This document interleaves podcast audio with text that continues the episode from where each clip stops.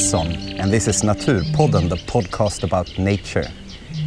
And today I'm out in the forest with Andrew Barrett. For the audience, who are you? And why So- are you with me Yes, in the middle of the forest outside Uppsala? Well, my name's Andrew Barrett. Uh, I come from England. I'm studying my master's degree in ecology at Uppsala University. I have an interest in all things wildlife. Um, the forest is a beautiful habitat. I've come to Sweden to learn more about Swedish wildlife, and this, I hope, will be an engaging and enlightening experience. What are we going to do? We are out here today to watch and listen to mainly capercaillies and mm. any other wildlife that occurs in the forest in spring. So, what's your experience with capercaillies? So, capercaillie, I've not experienced them myself personally. Um, they're very, very rare in England. They're only really found in the very north of England and in Scotland. Um, Have you seen them? no, I've never seen one. If one would describe a capercaillie, how would one describe it? Well, I, looking at them, they're they're large. They're a large black bird. They've got a red strike above the eye. Can you say that it's one of the grouse? Yeah, it, it certainly has that. But it's not. features. It hasn't got grouse in its name. no, It's got no, this so it's, strange name. it's, it's got a different name. It's got a, it's got a Celtic name. The word capercaillie comes from Celtic root, um, originally meaning horse of the forest, That's really that's strange. which we can only imagine yeah, maybe due to the noise they make or the popping sound of the clip, like the clip clopping of horses' hooves. We Um, call it the forest dragons.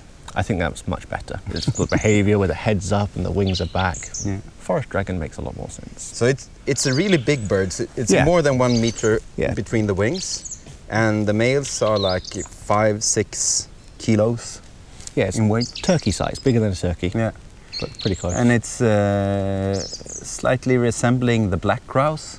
Less white, more black Yeah. than the black grouse, but yeah, bigger as well. bigger and it's got several kind of patches with uh, where the black reflects either green or blue depending Mm, on the yes. on the sun angle and it's got a white spot on the side Yes. so when they start displaying in the early morning when there's almost no light There's a nice or little no white light at all you see that white spot Yes, there's a little moving This flash of light. yeah Mm.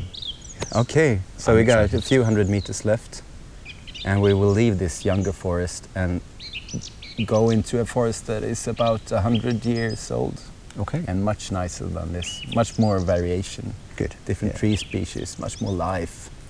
Forest birds avoid the open areas. Naturally. Now I'm talking too much. Let's go.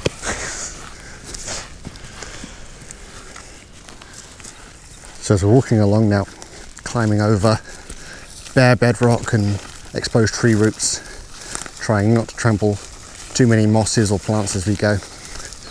Following this small trail through some lovely young pine trees. Nothing too big. Everyone's uh, still quite short here. There's a little bit of new growth happening in some open areas.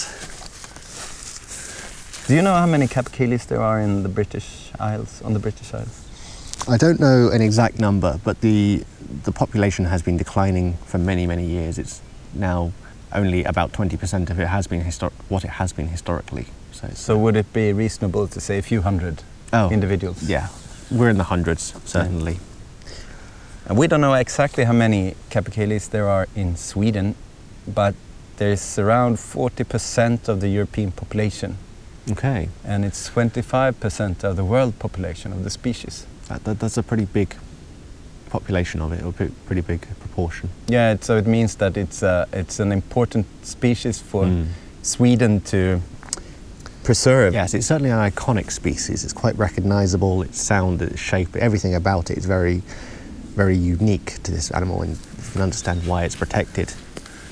So as we're walking now, we're stepping out of the uh, younger pine forest. There's some large, dark spruce trees up ahead, blocking out the light, causing some lovely dappled shade.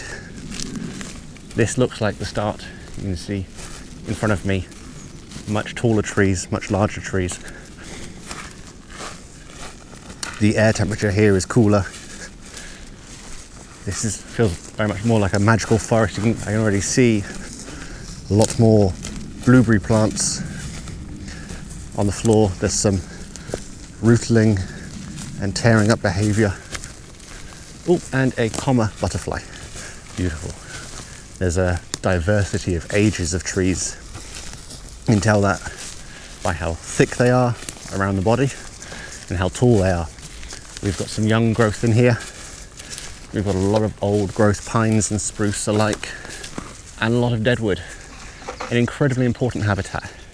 Deadwood is uh, essential within woodland ecosystems.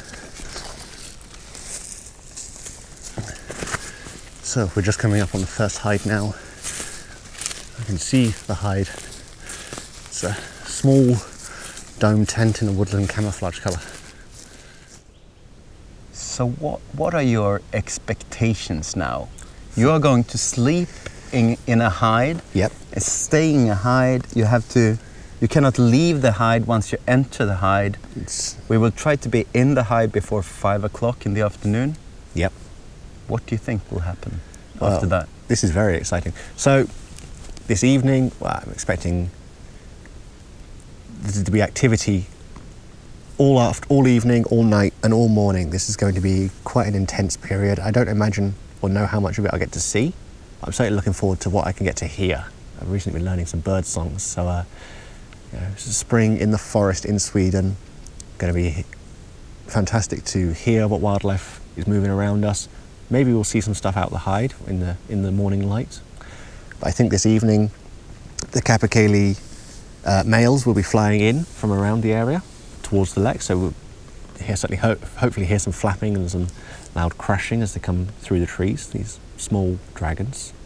And you remember that I told you that you have to like adapt to the forest mm. tempo of the forest. Slow ourselves down. Yes. Enjoy, understand, and enjoy the peace. It sounds like like hippie talk, but sometimes it can there can be like nothing happening for one hour, and mm-hmm. then suddenly during two minutes a lot happens, and then it's like quiet again. You have to Well, wake up insanely Yes. early. I have a nice early alarm set on my watch for two thirty. yeah. Uh, half Is that your usual time when you No. go up in the morning? No, that's not my usual That's time. usually when you get home from the bar, right? Absolutely, absolutely. No, so we're expecting. What I believe will happen is there'll be a lot of male activity. The males will start coming down from the trees early in the morning before the light comes. Um, they'll be getting to the lek. They'll be starting to set up their territories, strut around, and make noise at each other, trying to re-establish all of these, uh, all of the dominancies which they've been working on for a while now. They've And and a lot of the time they will be quiet as well. So it's like it's like moving back and forth. It can be quiet for like one hour, and then it kind of starts again, and it, they work up like a frenzy, and then it cools down again. okay. And the Capercaillie lek is over a large area. It's almost like 500 times 500 meters. Okay. So you will probably only see one male, Yeah. if you will see any at all. Of course. But it might be that there comes another male enters the area and there will be fighting, or there might be females.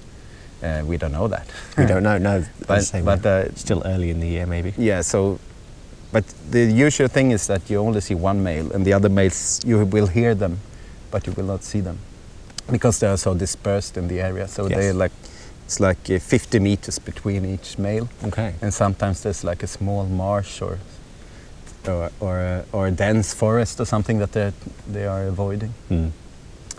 Okay. As we're walking towards the hides, I can see that the hide I will be staying in is on a slight raised area surrounded by a small little collection of trees. It's in a small copse of trees. This will afford me extra cover from elements like the wind, which could blow the tent and make some noise, uh, and also uh, give me additional camouflage, make it so it's more difficult for me to be seen in the hide, creating shade. But as well as having this extra cover, I can still see out of all the windows, and directly in front of the hide, out of the main window, where I'll be looking most of the time, is a large raised rock, which is one of the stands, one of the areas on which we believe will be where one of the males will be displaying.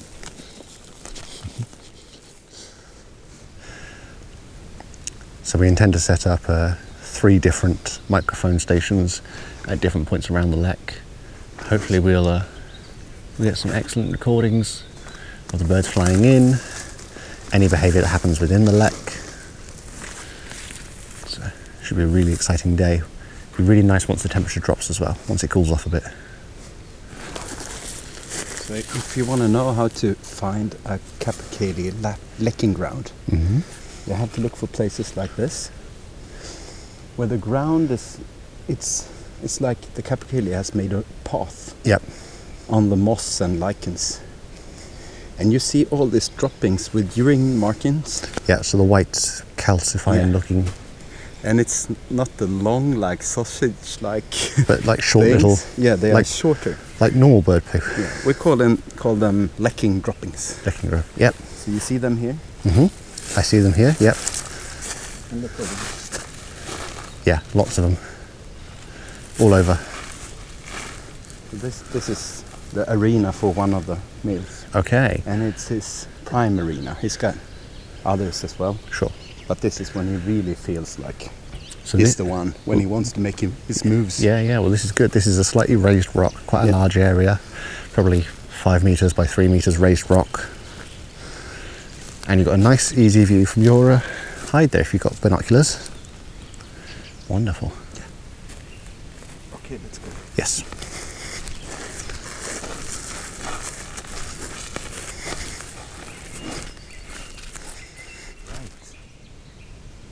So do you feel prepared? I'm ready. I've got my sleeping bag. I've got some quiet snacks. Got a camera and a microphone. It's going to be a great evening. The hide's already set up. Everything's already ready for us. Yeah, we sorted it for you.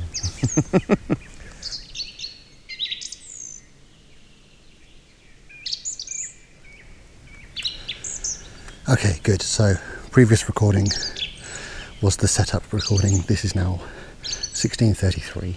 So this is I'm now in the hide, staying in the hide, starting the recording. Oh, out of breath. Good start. So.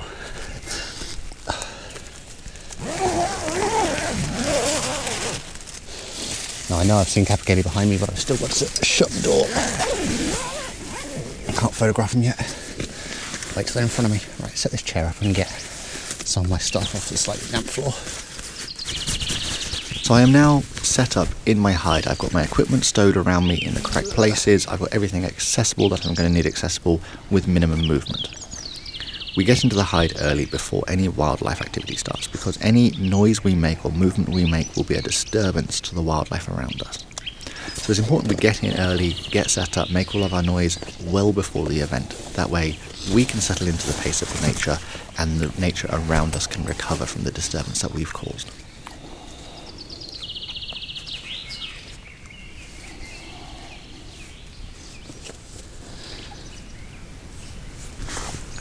So, practicing my low talking voice, talking softly but using full range of tones, so not whispering.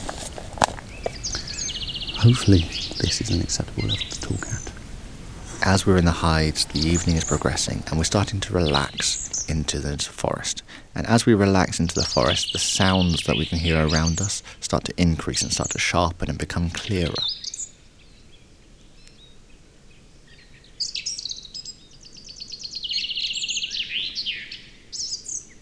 As the day turns towards dusk and the light starts to fade and everything gets a bit softer, the temperature is also starting to decrease.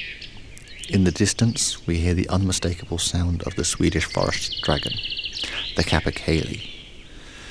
This bird is going to use the evening to fly towards the lek. This is going to be our first interaction with this amazing bird.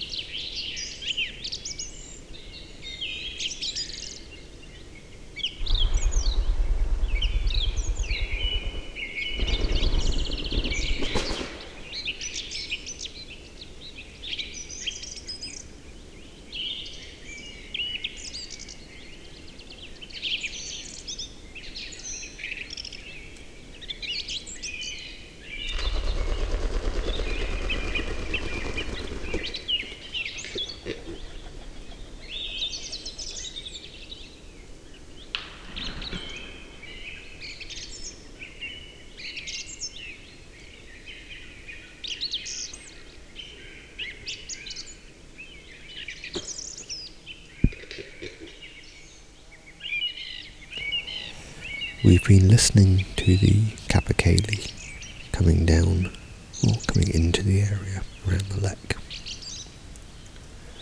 Every time I hear one fly, I use the compass on my phone to work out.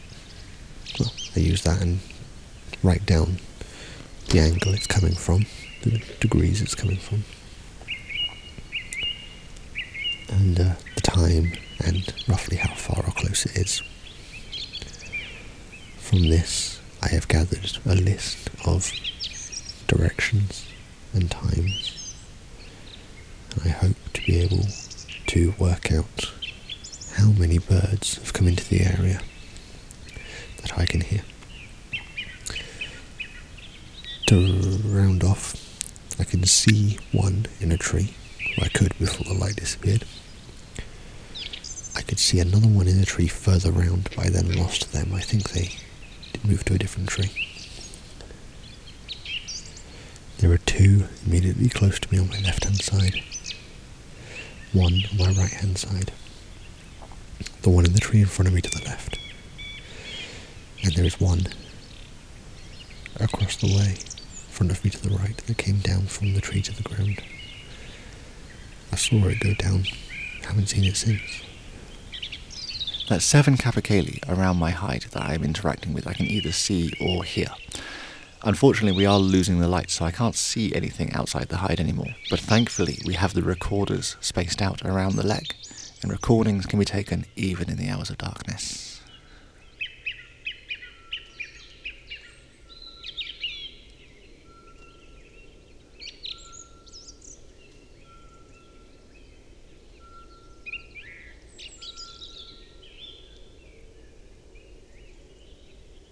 You can hear in the recording a beep or a tone that might sound like an alarm.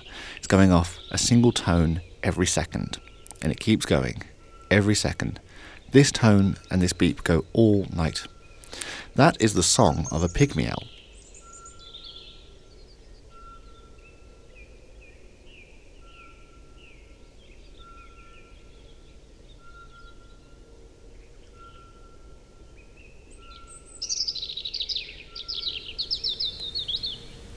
The alarm is set for 2:30 a.m., which is about four hours, mm, four and a half hours,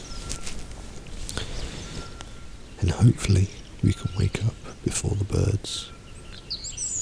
Cameras are ready, batteries are ready, everything's good. Camera traps are rolling outside in case anything comes down. So now to sleep. I'll turn the sound recording off so you don't hear me snore.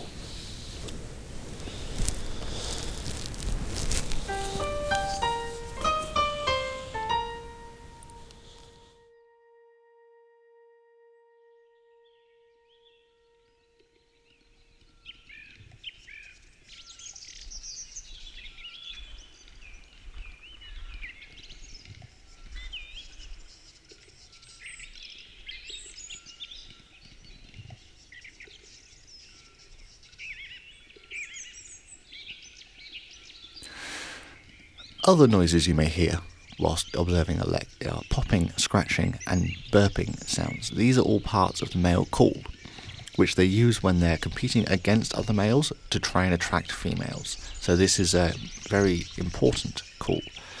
They raise their heads up high and they stand up tall and they put their wings out when they're competing to try and show how big and strong they are. And then they do this low popping noise and burping noise in their throat, and that scratching sound follows the burping.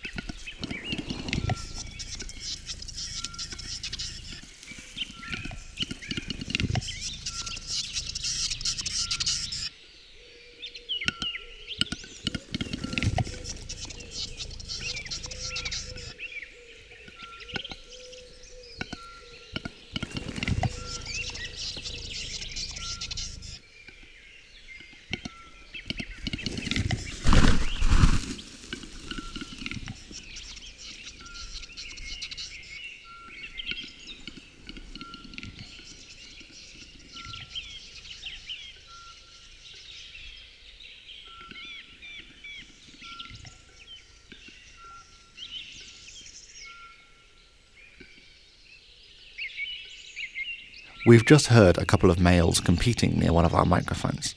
As well as all the noise that they make, they're trying to outdo each other, trying to be bigger than the other male.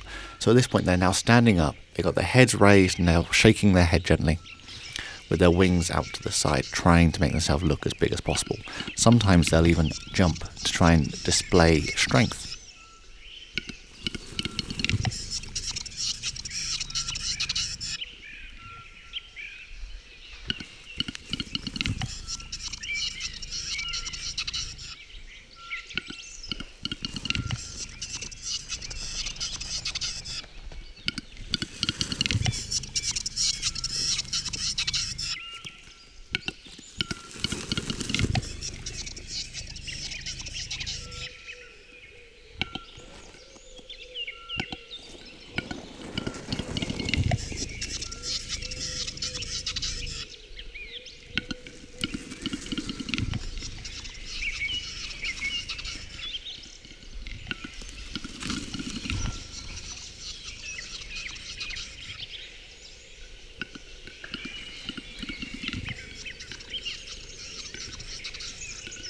Soon you might hear a sound that resembles gunfire. It is indeed not gunfire, but simply the sound of two males competing physically. They have tried burp, out burping and out dancing each other. Now it will come to a physical competition.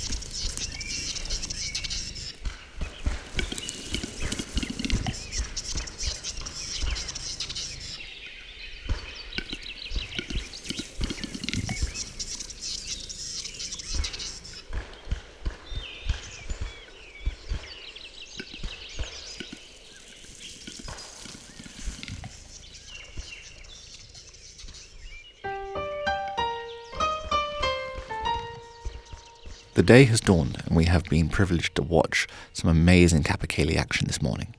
But the lek is finished, and we waited a few hours after the lek had completely finished to make sure we didn't disturb the birds or disturb the lekking area. But we have now left our hides, gathered our equipment and our microphones, and are heading back towards the car. Shortly, Emil and I will meet up and we'll have a small discussion about what we heard and observed last night.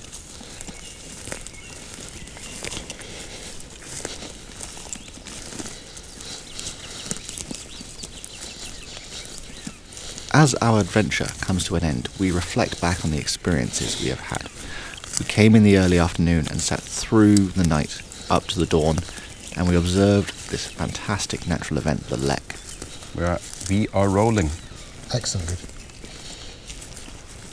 Good morning. Good morning indeed. Welcome uh, out to the real world, outside the hide. Absolutely, absolutely. Out free from prison. Has it felt like a prison? No, no, it was lovely in there. Really peaceful. I liked the dark. It was just, it was nice. So it's more of the mindfulness part, Absolutely, less of the prison part. So Yeah. how did it go? Really well, really well. Yeah, so the evening started off early, which is a good thing. We got there early. We had activity straight away. Activity went on until well, everything seemed to go really well as predicted. Five till ten, uh, six till ten, we had bird activity males flying in. Managed to make a few notes in my diary about where they were, and I'm hopefully going to be able to map them and count them out later. So you have the angle kind of. Absolutely. Yeah. Took the angle, some rough distancing, whether it was near or far. Yeah. So, yeah. Then this morning, the alarm, that was actually, it wasn't so bad. Crossbills flying over. Okay. Nice. So the alarm went off Yeah. 2.30. 2.30, yeah, no problems. I was- I was actually quite happy to wake up to that. It was dark in the tent, which, you know, made moving around difficult, trying to keep all the lights off, obviously, Yeah. but it's okay. Uh-huh. and it was dead quiet. 2.30. Dead quiet, not a sound. Yeah. I was the only thing moving. It's wonderful. So I managed to get stay in my sleeping bag and get into my chair, so I was nice and warm. Yeah. And then, yeah, not long after 2.30, it was about 3 o'clock, noise started happening, little bits of movement and chittering and chattering outside. Yeah. Capercaillie started, as, as suspected first. Actually, I think the pygmy owl was first, but maybe you didn't hear it. Was from- that the one that was just going too constant? like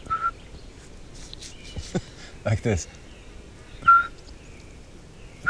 Okay, yes. all the night? All the night, yeah, fine. Because it sounded like an alarm was going off. Yeah. Yeah, fine. Then that, that I heard first. Pygmy owl.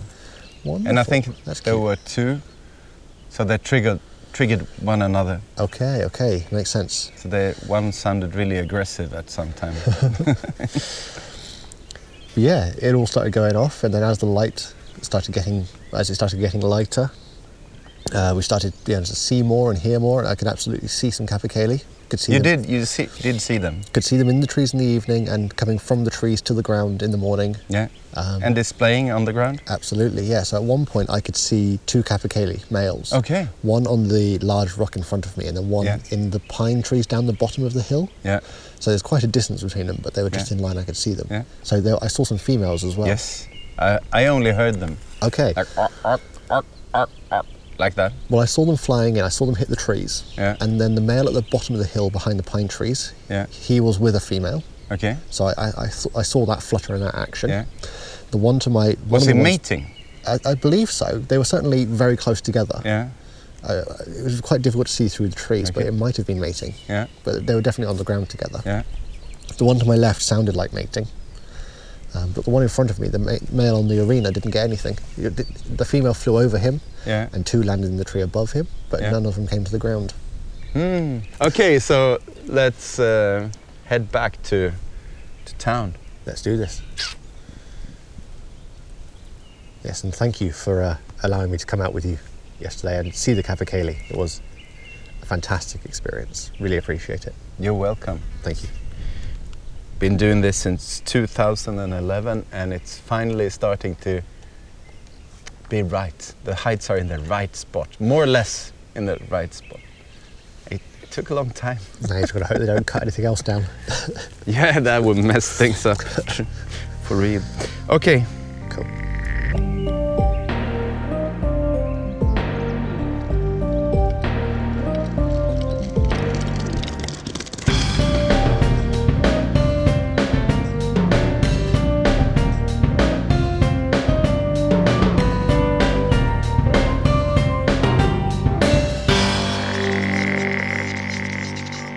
Naturpodden is our podcast about wildlife around Uppsala, and it's produced by me, Emil Nilsson, and Daniel Schrerer at Biotopia. We are thankful for having Andrew Barrett joining us for this episode. Biotopia is a small but wonderful natural history museum in Uppsala, Sweden, run by Uppsala municipality. You are most welcome to visit us. Entrance is free, and sometimes we have special programs during Wednesday evenings and weekends. Please check out our website and join us on social media. We have two more episodes in English. Episode 67 is called Wild Uppsala, and it's about red deer, fallow deer, and other wildlife participants saw during a wildlife tour that two students from the Environmental Communications at SLU organized with us. Episode 27 is about pool frogs out by the island of Örskär, recorded with the Spanish researcher Germán Orizaola. Enjoy!